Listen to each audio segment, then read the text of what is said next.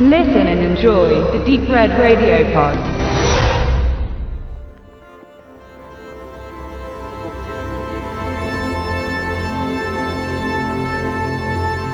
Lauder wenn Bombs ist der Titel des neuen Films von Joachim Trier, der am 7. Januar in unsere Kinos kommt. Und auch wenn der Titel auf etwas anderes hindeuten mag, handelt sich es eher um einen Stoff, den wir so nicht so oft bei Deep Red Radio besprechen, denn es geht dabei eher um eine äh, Familienstudie, um ein Drama und weniger um jetzt einen klassischen Genrefilm, wie wir sie auch sonst vorliegen haben. Trotzdem habe ich ihn in der Presseführung gesehen und fanden es wert, dass er besprochen wird. Und zwar haben wir eine Familie, denen vorstehen die beiden Eltern, gestandene Schauspieler, Gabriel Byrne und Isabel Huppert, Ersterer bekannt aus Miller's Crossing und die üblichen Verdächtigen. Letztere eine ganz bekannte Film- und Theaterschauspielerin aus Süßes Gift oder Madame Bovary. Sie spielen die Eltern innerhalb der Familie Reed und deren Söhne, gespielt von Jesse Eisenberg, mittlerweile ja auch schon ein gestandener Charakterdarsteller aus das Social Network oder American Ultra, sowie Devin Druid verkörpert werden. Letzterer ist so ein bisschen die Entdeckung des Films, auch erst 15 Jahre alt, hat schon sehr große schauspielerische Erfahrung, ohne dabei aber bis jetzt einem breiten Publikum untergekommen zu sein. Worum geht es?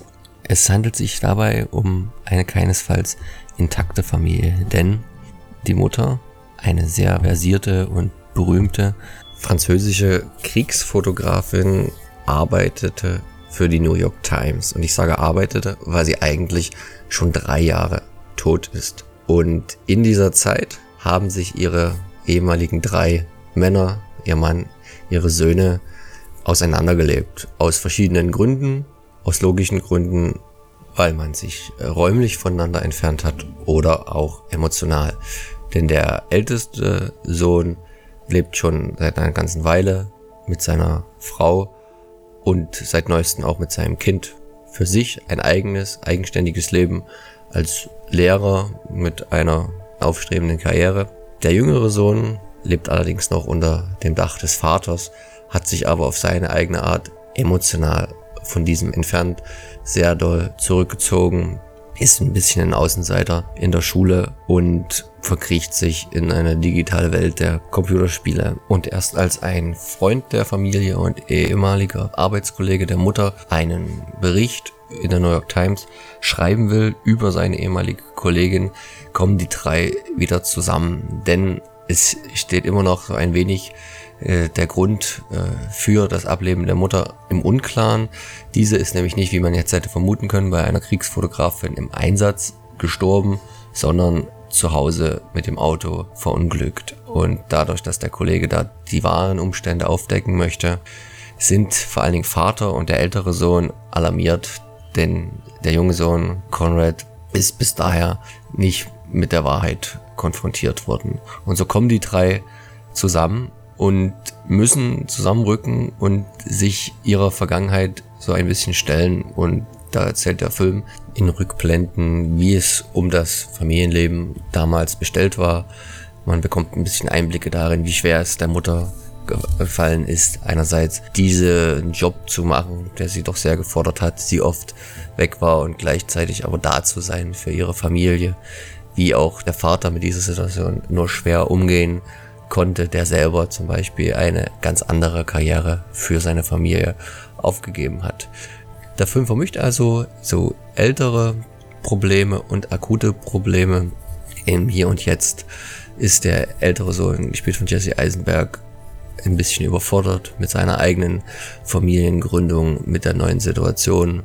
Der junge Sohn, der Conrad, kam, kommt überhaupt nicht mit dem Vater zurecht, der viel zu sehr klammert, der nicht akzeptieren kann, wie er ist und weil hier einfach nicht kommuniziert wird und erst durch die Zusammenkunft so ein bisschen auch Verständnis für die Sichtweise und die Gefühlswelt des jeweiligen anderen entsteht.